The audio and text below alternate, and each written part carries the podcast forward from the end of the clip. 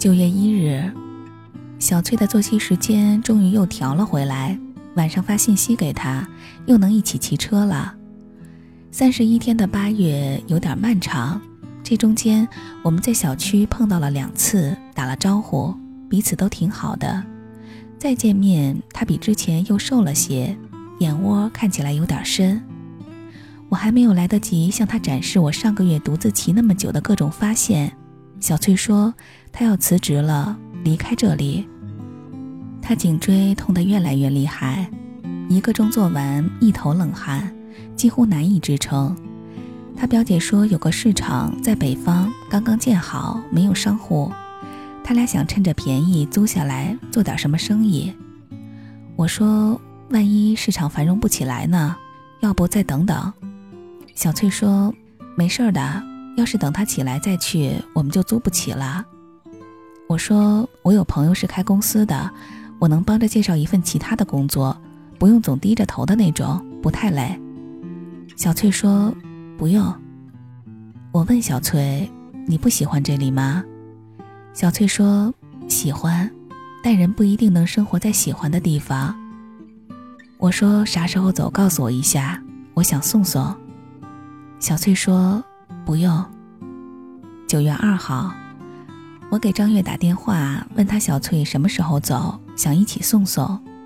张月说：“本来这两天就走的，推迟了。”小翠去辞职时被扣了三个月的工资，他们很多人都有这笔钱压在公司，每个月少发一点儿，日积月累刚好三个月的薪水。以前说是押金，但有人辞职，他们就说没干满三年要扣下这钱当违约金。小翠过去要，他们不给。我问了朋友，不管是起诉还是仲裁都需要时间，但张月说小翠这几天就要走了。我告诉小翠，我去帮着要。小翠说不用，钱不要了。我说保证不会起什么冲突，讲讲理总行吧。好说歹说，他总算答应了。打定主意要去后，冷静下来，我仔细想了想，最坏的结果无非是要不回来。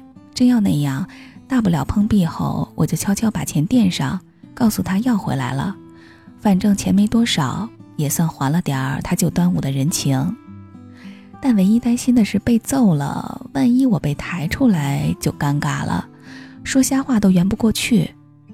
我决定找个伴儿一起去。我想到了王健美，王健美也是个神人。我们公司楼下有家健身房，到下班时常常会有健身教练在门口派传单往里面拉会员，王健美是其中一个。我俩就这么碰上的，第一次相遇，他递过来名片，我就惊呆了。他这名起的跟职业也太天造地设了。我问他：“这是你真名？”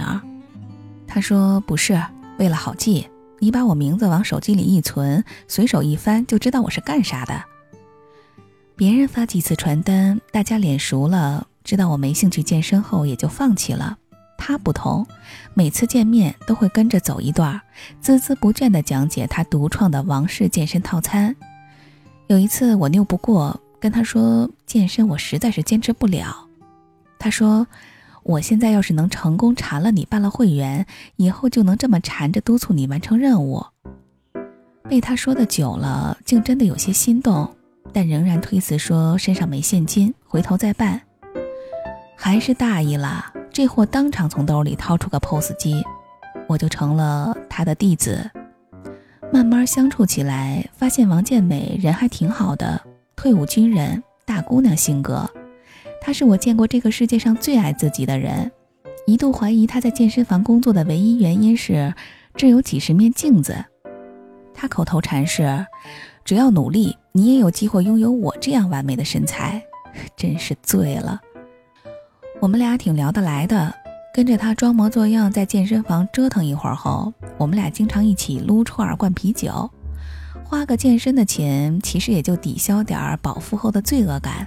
日子久了，慢慢就熟识了。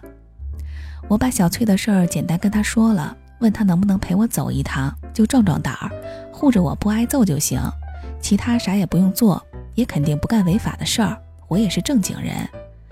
这货想想说：“不干，我练出身材是为了陶冶情操，不是为了恐吓别人。这种事儿让他去告一下，走法律途径。”我说：“起诉、仲裁啥的已经问过了，需要时间，还挺费事儿的。人家这边等用钱呢，着急。”他说：“我考虑一下。”我说：“报名时咱可签了合同的，一个月要是减不了六斤，全额退费。这马上就快到期了。”他问：“你现在减几斤啦？”我当场上秤，比来之前还重了一斤。毕竟运动完再吃好吸收。他说：“小翠这事儿管定了，咱啥时候去？”九月五日，约在了今天。我们提前问好了办公室的位置。让小翠在楼下等，不要上来。我俩推开门走了进去。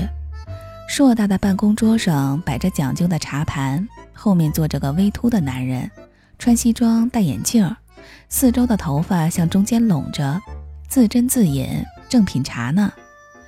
其实这一幕来之前，我曾在心里反复演练了无数遍，也做足了准备。为此，我甚至特意剃了个头，在圆寸的基础上又短了点儿。看起来很社会，但一切真到眼前了，我竟然激动得有些发抖，并不是怕。我说：“你们这么变着法儿的扣员工工资，是人干的事儿吗？今天要是不把这钱退了，我们跟你没完。”中年男人愣了一下，缓过来后马上知道我们是干啥来的。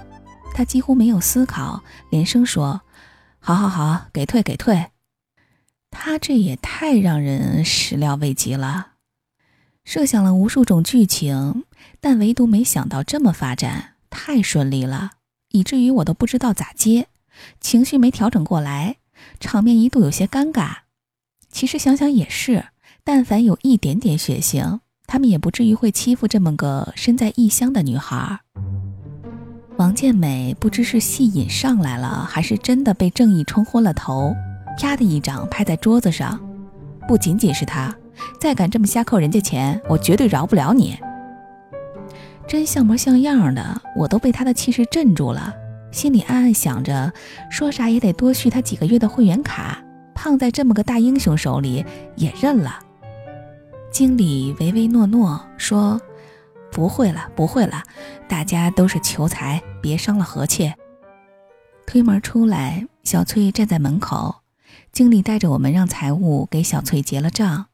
我们问小翠：“不是说不让你跟着吗？你跑来干啥？”小翠说：“担心，如果你们吵起来，这钱我就不要了。”王健美听完，深吸了一口气，撸开袖子，习惯性的撑起了胳膊上的大头菜。说啥呢你？这边有你健美哥我摆不平的事儿吗？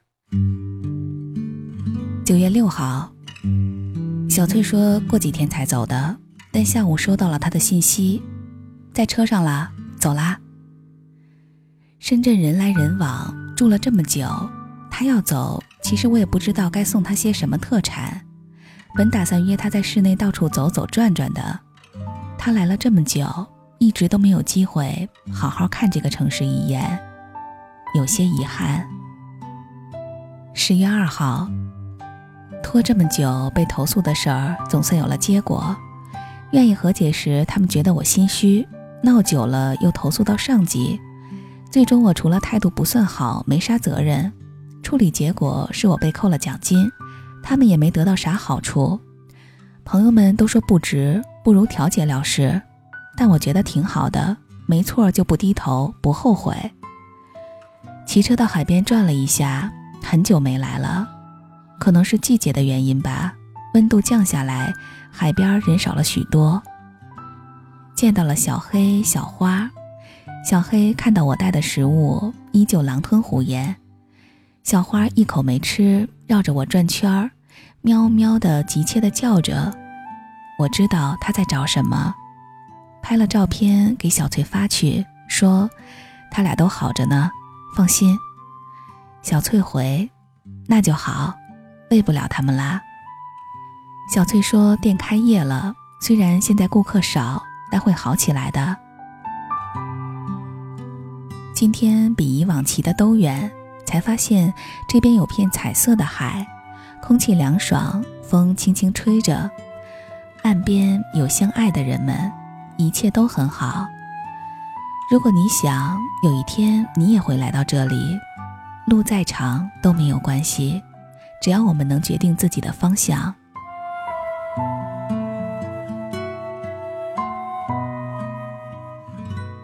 还有，小翠的话非常少，她眨眼的频率比一般人快些。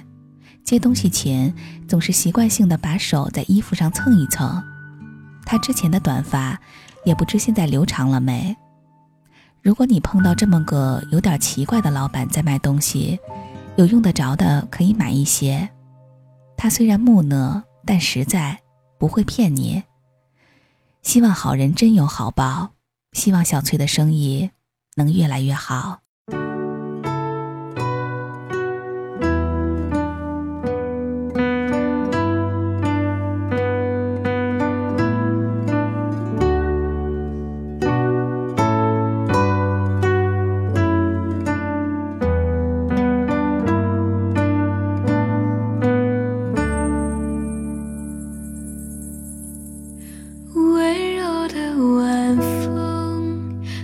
轻轻吹过爱人的梦中，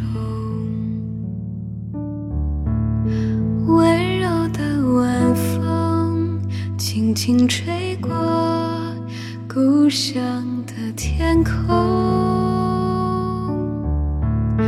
温柔的晚风轻轻吹过城市的灯火。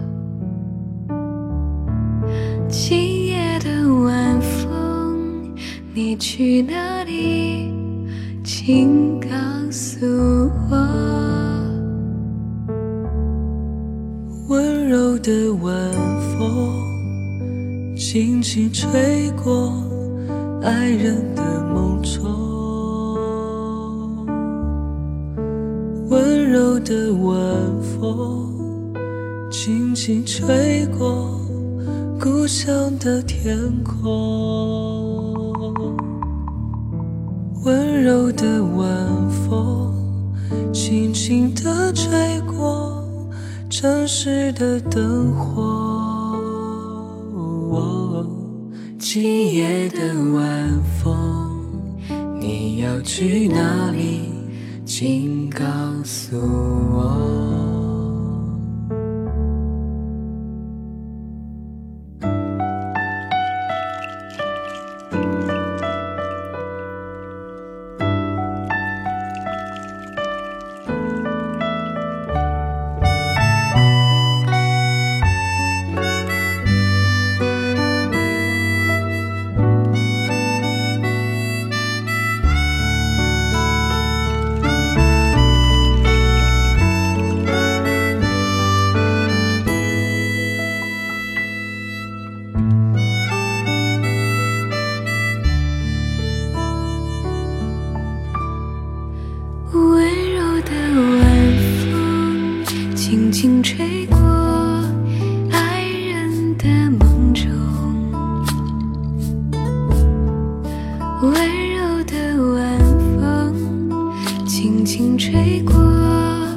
故乡的天空，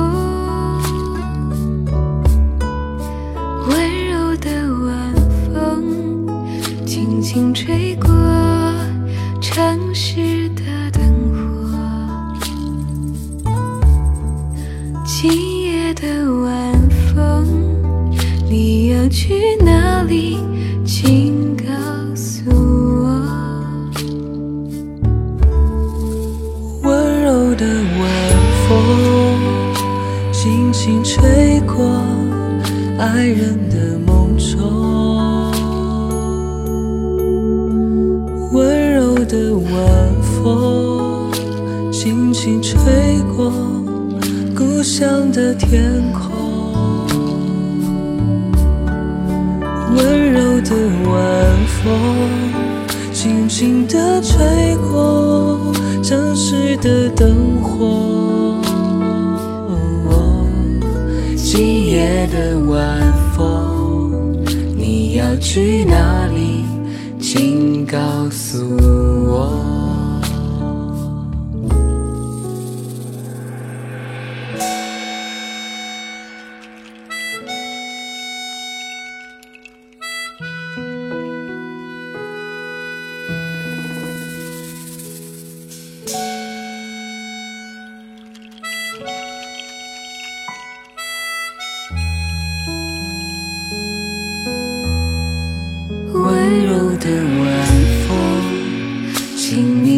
So.